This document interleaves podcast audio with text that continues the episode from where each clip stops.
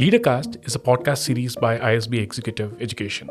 This podcast features prominent business executives who are redefining functions and industries and what it means to lead in an era of accelerated change. Welcome to this podcast. I'm uh, Professor Ram Nidumolu of the Organizational Behavior Department at the Indian School of Business. And I have with me uh, Sunit Sinha. He is the head of people, performance, and culture at KPMG India. And uh, Sunit has a very interesting background. He was previously the managing director at Accenture Strategy. And uh, you were involved in, uh, you were a specialist in talent and organizational practices in uh, Asia Pacific and also the Middle East. And you set up consulting practices across the globe, I guess, in China, Indonesia, Latin America, and elsewhere. So, tremendous background, a variety of experiences. And your own background in terms of education is uh, you did your MBA in HR and organizational development at XLRI in Jamshedpur. And before that, you did your undergraduate, your BA honors in history, right? History at the University of Delhi. And uh, you were telling me your own background in terms of how you got into this field itself, how it was uh, serendipitous, right? Could you spend a minute, uh, Sunit, on how did you enter this field of HR? So thanks, uh, Professor Ram. It's great to be here. And I mean, I would say that you know, it's, uh, I call it purposeful serendipity. I always had a sense that uh, I'll work in the people domain, but in what form or capacity, I wasn't sure. Academia was one calling, the other one was to actually become a diplomat and, you know, all about negotiation and people and influence. But I ended up going to, uh, yeah, do a specialization in HR at XLRI. And from there on, uh, get into consulting. And okay. It's been now 25 plus years. Currently, I don't do as much of it with clients because my role is more internal facing, managing KPMG in India uh, and, and all our uh, people and talent uh, management aspects the serendipity has been around uh, really discovering the fact that in consulting, it was all about data analysis, diagnostics, problem solving, solutioning, using a lot of left brain. And I think that's where my humanities background kicked in. And I was looking for where's the right brain thing coming in? Where are we looking at the aesthetics of it, the desirability of it, the humaneness of it? We're doing a lot of doing, but where's the being? The and to be honest, uh, Professor, I stumbled upon it and you mentioned, was it a book that uh, got you interested? The field itself. The field itself was, yeah, there was this uh, book back in the day. Uh, I don't know if people still remember it. It's uh, by the late Peter Drucker, The New Realities. I think it was 1990 or 92. Someone gave it to me as a gift. And uh, he talked about how people and organizations will become very central. Humans will become very central to organizations and they will have to be managed far differently than other resources like finance and, and other aspects. In many ways, they may not even be seen as resources. Right? Exactly, exactly. Yeah. And and that's what kind of triggered a, a, calling and that's how I found myself where I where I am today. Okay, wow. And in some ways you could argue that HR is probably too limited a term, right? Human relations, human resources. It's a restrictive term. You could say that, yes. Uh, I mean, currently if I if you look at my current role, I mean it's about people, yeah. but it's also about managing performance through people, and of course looking at culture. Especially in, in consulting, it's people are our only assets. So I would argue it's not just in one industry, every industry. You can have technology, you can have products, but ultimately the one thing which is your X factor are your people and your culture. So and but I see that change. I see a lot of uh, leaders who manage people for organizations. Now, there's chief people officer, culture officers. I even came across chief happiness officer once. So, uh, so I think uh, yeah, I think things are changing. I think we're being, becoming more uh, human centric. And so, what's uh, different about human centered design compared to other consulting approaches? So here's the thing. As I was talking about, you know, in in while you still need to do that, and at, in no way do I think that the classical approaches of consulting, which is you do a hypothesis, you test it, you look at data, you draw some insights, you do a diagnostic, and then you problem solve, do some solutions, and then come up with an implementation plan. You look at technical feasibility, financial viability. That's not going away. However, I, the, the sense that I got was that, and I, I think it's also a little bit about how today consulting approaches are changing. It's not just a report that you need to give at the end of the day to the client.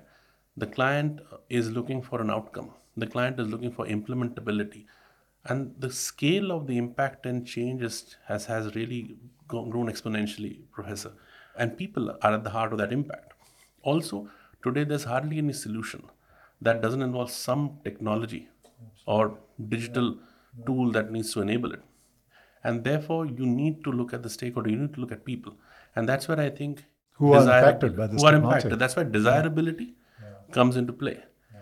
And I mean, I, we, we can talk of examples, but I, I'll be honest, I stumbled upon it yeah. where I started doing a few things which at that point, I'll be honest, back in the day, I was a young engagement manager, senior consultant, principal consultant. Some of my peers and leaders would call me a maverick. Why is Sunit doing this? Because you're different, doing different things. I yeah, see. Sunit's up to his you know empathetic workshop and and and and I didn't even realize that there was a an entire field of design thinking and human centric design. Till the time I was inspired by again, you know, we get inspiration from everywhere. I saw a TED talk by Tim Brown, mm-hmm. the uh, one of the founders of IDEO, and then I was inspired to read his book, Change by Design, and then I realized that a lot of the elements of how transformation doesn't happen or change doesn't happen in organizations because we're not putting people at the center. And that's what I believe human centric design is all about. That ultimately, if your solution is not positively impacting yeah. the person who you're designing the solution for, and it could be a customer, or it could be people in the organization, or it could be a stakeholder in the ecosystem, then you're somewhere falling short. I know, and Professor, you'll, you'll relate to this. There's this iceberg model of change. And I saw that for the first time in 1996 in, I think it was OB3 class uh-huh. in XLRI and the data point was 70% of transformations fail or they don't achieve their objectives because of softer aspects. Absolutely. I don't think. I mean, I was struggling that. that's, Not many realize that. Right? The, but yeah. the slides, the data point doesn't change, and then yeah. as I realized, and I started using this in practice, yeah. I saw that the impact was much more because people would own it, and that's where that's so that's. And so, what my, is it about the human side, and that uh, often gets old? Is it the emotion side of human beings? Is it the reason side of it? What gets overlooked? My view is it's the emotional side. Mm-hmm. Uh, and now there's some research which is backing it up, uh, which is especially research in the social domain, which is the, about the fact that, you know, the classic value death change curve, mm-hmm. that people first understand the change, then they accept it, then there's this value death, then they start understanding the why, what's in it for me question, which is all about a very rational uh, way of looking at it. Yeah, you know, you're yeah. looking at your cost benefit. Yeah in my own experience, and some of the social research now uh, validates it, people trust before they leap. And that's where I think the emotion comes in. And that's where I found often organizations lack and they don't invest enough time.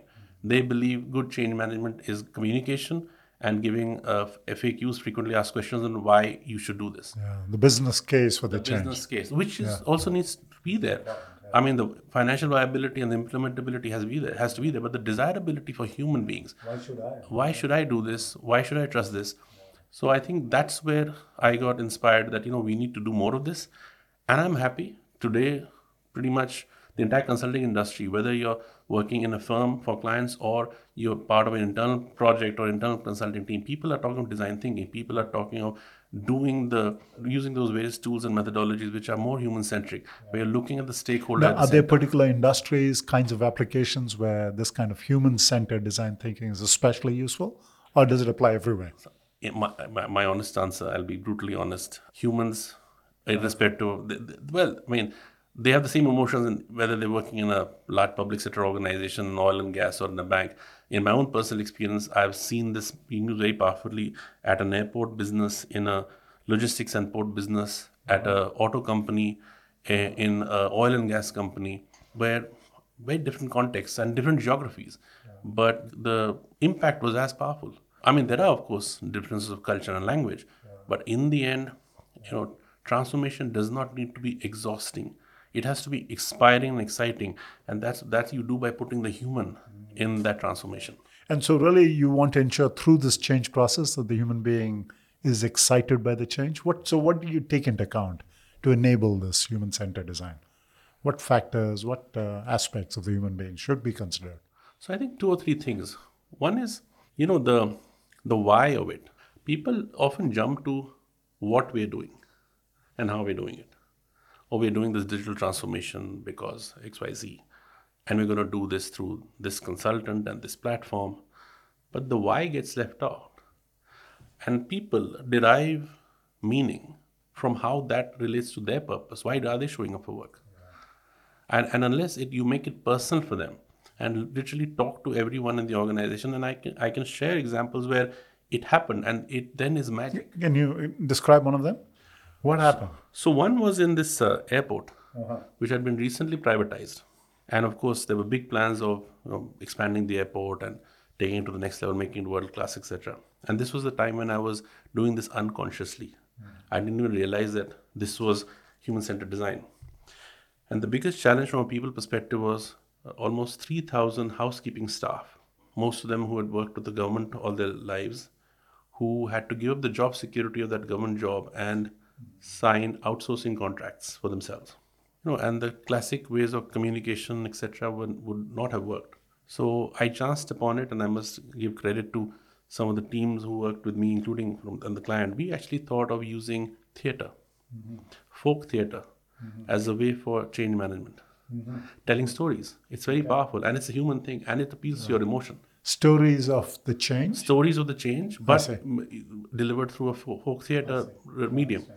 Again, people were very skeptical whether it'll change or not, or whether, whether it, it'll give the impact or not, but it did.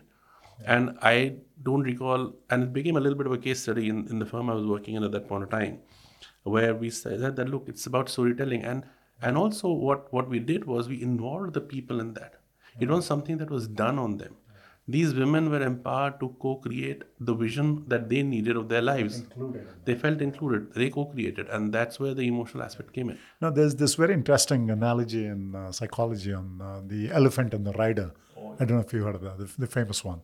The elephant is the emotional aspect of us, very powerful. Therefore, in any change, you have to make the elephant feel good. The rider is the reasonable side, the business case. So, this concern they had of losing their jobs, which is sort of an elephant fear response. How did you address that? No, because you know, okay, so in in that particular folk theater form, and this was in in India actually, in uh, and I can tell you it was in Mumbai, so it was a, a, a local Marathi folk theater form that we that we uh, used. I think the way we addressed was that you know we asked them to visualize what would they feel their lives to be if the change was positive, and create their own stories. And through that, we were trying to tell them that look, this is exactly what this change will allow you to do. It's not about security, it's about living fulfilling lives, ha- being empowered. Because what ended up happening was that each of them, from becoming government employees, they did a mind shift to becoming essentially single entrepreneurs. Mm-hmm. Some of them went on to set up their own businesses. Mm-hmm. The, the idea was that the idea was not to just cut costs. The idea was to enable a transformation in the way that whole function was performed in that airport, and they owned that. Okay, so if one door closes, which is the security door, Yeah, another door opens, and they all which is the entrepreneurship. and, and it was amazing the kind of create, imagination, the kind of boldness that one saw. See, that's the other thing, uh, Professor Ram, that tends to happen with the classic method. You assume, oh, these are housekeeping staff. Oh, they're not really highly skilled. They won't be able to imagine. But you know, human potential is not limited by the Education. education and the degrees we gather. And I was really, really inspired by what those women did. And then, of course, then I was on a spree of using this in different client contexts, and they worked with, they worked in, in more sophisticated type of client environments as well. The strengths of uh, this approach are uh, unleashing a potential, a kind of fulfilling. What challenges come up in applying uh, human-centered design? There are two, three main challenges at least I have faced, and you know, my, my, based on my experience, one is the challenge of time. See, in today's business environment, when CEOs and boards, and most importantly the market, wants quick results, fast results, exponential results, time becomes the enemy. That's been my biggest one because these this type of an approach does take time, Professor. I think the second one is that what tends to sometimes happen is that you end up doing a little bit of lip service. So we are doing design thinking, we're doing human centric design. So all of a sudden the post-its in the workshop become multicolored. Ah.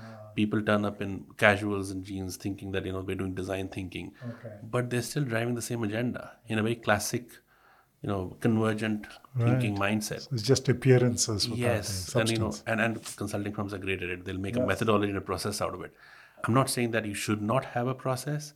but then allow enough, what I would say, creative license to apply it. I think that's the second one. So a little bit of our own mindsets as consultants come into it. And the third one is also you need to display what I would say growth mindset because often these interventions prove that your initial assumptions were wrong. So are you ready to say that I was wrong? Yeah. Is there an example in any of your assignments where uh, turned out that your initial assumptions were very wrong? Oh yeah, big one, big one. I, I mean, there was this. Uh, this was the auto company example. We went in thinking it's a productivity study. There's going to be massive cost takeout, restructuring. You know the classic restructuring, and even I assumed. And this was many years. I mean, now actually we, we the firms were talking about design thinking as an approach. So we said, oh, this is standard white collar productivity, etc. We'll do. I think about eight weeks into the assignment, we realized that we we got it totally wrong. The client had given us a scope, uh-huh. and as often happens, we just taken it without uh-huh. really asking the right questions. We actually paused, we took a step back, and I stood up in a steering committee with the chairman and said that I don't think the problem is out there. Uh-huh. The problem is in here. Meaning it's not a market problem, but a problem within the organization, is it? It's not even outside the boardroom. I see. So it was in him and his leadership oh team. Okay. So we said that look, we should take a step back and rescope this as a leadership alignment assignment. And once we've done that, then we should look at what are the two, three solution themes. And it came out of a very simple design thinking diagno- diagnostic that we ran on the top 30, 35 leaders, which showed the misalignment. And it was more about emotion, less about people not understanding the vision of the company or the business strategy or not having the resources. I see. And the misalignment was these leaders didn't trust the board? What was going on? what was happening was that I think there was a lot of ownership of what is going on at the n minus 2 and minus 3 level, but the n and the n minus 1 was not clear. And there were, I think, elements of hidden agenda, misalignments of, of culture, or um, because there were some people who'd been in the organization for long, some people come in later. So we actually took a pause. I, we said, I said, look, we, I think we got it wrong if you if you do want to continue let's do this differently and after that we did a se- series of four or five workshops with that top team of the client reached them to a certain level of alignment and then we re-looked at the entire hypothesis. That brings up, uh, you know, an interesting comment you made in the very beginning, which is doing and being, right? That uh, a lot of consulting, or a lot of uh, such kind of work, change leadership is about doing, but there's a critical part which is about being. What did you mean by that? What I meant by that was again going back to the question that you know people ultimately work also they they need meaning. Yes, of course they have a job, they show up, but I would say unless you are able to answer the why question for them and relate to the larger organizational purpose or in the context of some transformation to why you're doing the transformation, you will not have them engaged and motivated. I mean, there's a reason why again going back you know, because they they unless they're being true to themselves to their purpose, and the purpose doesn't have to be a very lofty one. You know you need to they need to it needs to relate to them. Long time back one of the founders uh, of, of an organization very successful had told me i was in my formative years as a consultant that and he was known to drive a very very aligned culture he says you know the reason we are successful is only two things. One everyone here knows how we make money from me till the person last in the line. So so therefore the business is important. But the most importantly he says that you'll also see all of us understand exactly how we need to behave and show up and why we do this. So even the entry level you know warehouse operator knows why we do this and even i know why we do this So there's a larger purpose that they all. that's a larger purpose so that's the that's i think the being yeah. and and and again that human aspect often gets i would say missed out or De-emphasized. de-emphasized or it's the last slide i mean in my own career Yeah. i've had to actually fight the internal battles to convince my colleagues who come from a technology background or who are doing the financial re-engineering or doing the market strategy to convince them look this is important There's a human being behind everything a customer, a supplier. and in my current role it, it, it continues with saying you know, people always pu- putting people in, in the center and making it human centric Yeah. And so that brings up this thing about sustainability, right? Creating sustainable solutions. How does that help How does uh, human centered design enable sustainability? I would say once, uh, I mean, I mean, for me, the idea is very simple. If I mean, today sustainability has been around for a while. Today it's becoming more and more important. But if, and I, but if I look at any solution that you're providing, I mean, ultimately, if it's not enhancing the ease of working or the ease of experience of that product or that service for humans, for the mm-hmm. community at large, mm-hmm. then and and it's not being net additive, then clearly it's going to have consequences which are negative. So I would say a human-centric design where you are looking at that element of desirability, you're looking at that element of involving people and communities, should be more sustainable. But sometimes that desirability can go against uh, long term sustainability, like the environment and so on. How do you fold that in? What I want and really desire might go against the long term of the planet, of the economy, of the environment. That's where I guess leaders need to buy into it, and I think that's maybe something we we you may have wanted to touch upon as well. That's where I think you need to make the right choices, and that's where leaders come in. And to my view, you know, just going back and thinking where this approach has worked is where leaders have also been bought in. I mean, even the example I gave, if the leaders are not bought into the different approach, we couldn't have gone down that path. So I think leaders have a responsibility. I wouldn't say that they're the only ones, but they have a responsibility in aligning them. They're also people. What what often gets missed out is how tough it's the pressure and the stresses on the leaders, especially today, the kind of complexity they're dealing with internally and the volatility out externally. So I always say that look, get the top of the house in order. Get them to get them aligned. So I think if we have the leadership sponsorship, then hopefully, hopefully, we will not have the trade-off between long-term consequences for the planet versus the desirability of the solution. And that's where integrity comes in, right? Integrity is about that long term sustainability. Yeah, very interesting. You know, this comes up often in the classes I teach in leadership. Uh, many of these ideas of being and so on are wonderful, but the real world, this is the term that's used, quote unquote, real world, is a nasty world, dog eat dog kind of world. My boss might be a nasty guy, my colleagues, there's tremendous competition. Are these kinds of ideas, human centered thinking, at all practical? Or are you setting yourself up for failure? That you're the weak guy in a way in all this? I, I, I would identify with that. Often these approaches have been questioned on the element of practicality. You know, it's it's too time consuming. It's going to take too long. Decision making is going to be delayed. Here's my view: the data bears it all.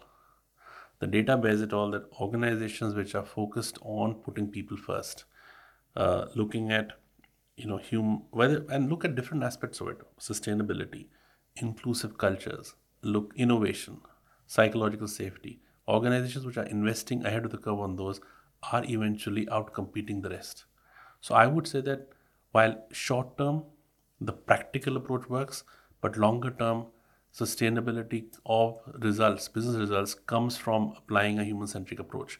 And to the point of you know whether it will work in the real world or not, to those leaders I'll say that you know if you're finding challenges in your ecosystem, maybe you need to find the right ecosystem where you will be encouraged to display Basically, being- change your job.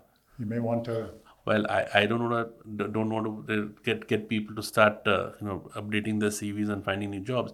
But essentially, as a leader, to figure out how you know how you'll uh, drive the change, because ultimately, often I've seen what leaders or all of us criticize is often a reflection of what we are unwilling to change ourselves. I understand what we can't change internally.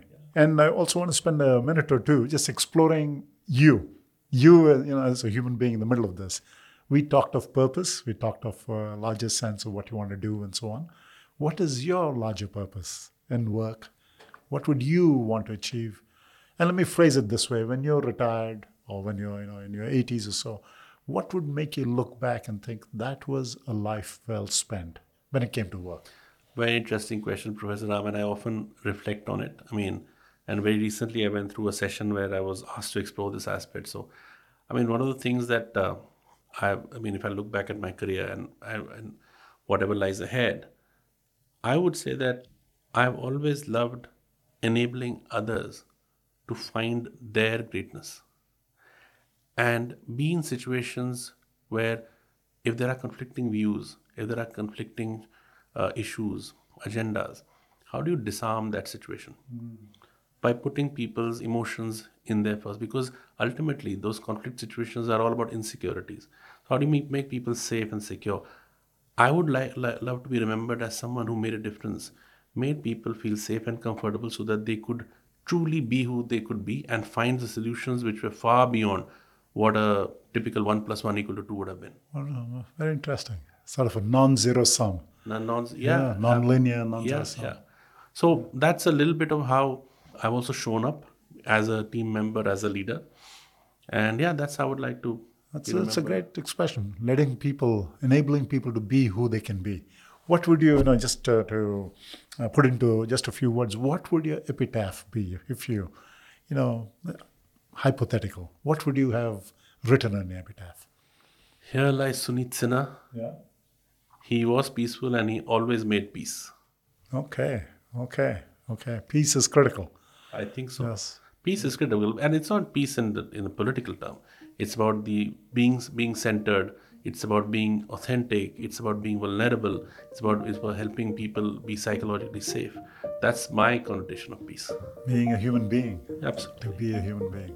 Very interesting, fascinating, fascinating. And I think we've uh, essentially covered all the topics that I was thinking of. Of course, we could talk for another couple of hours easily. Oh yes, I mean, you know, your questions have been very incisive, Pro- Professor, and also ins- inspired me to think a little differently. I'm, as I, Very good. So it's been fascinating. Thank, you, so much, Professor Ram. It's been lovely talking to you. Thank you very much.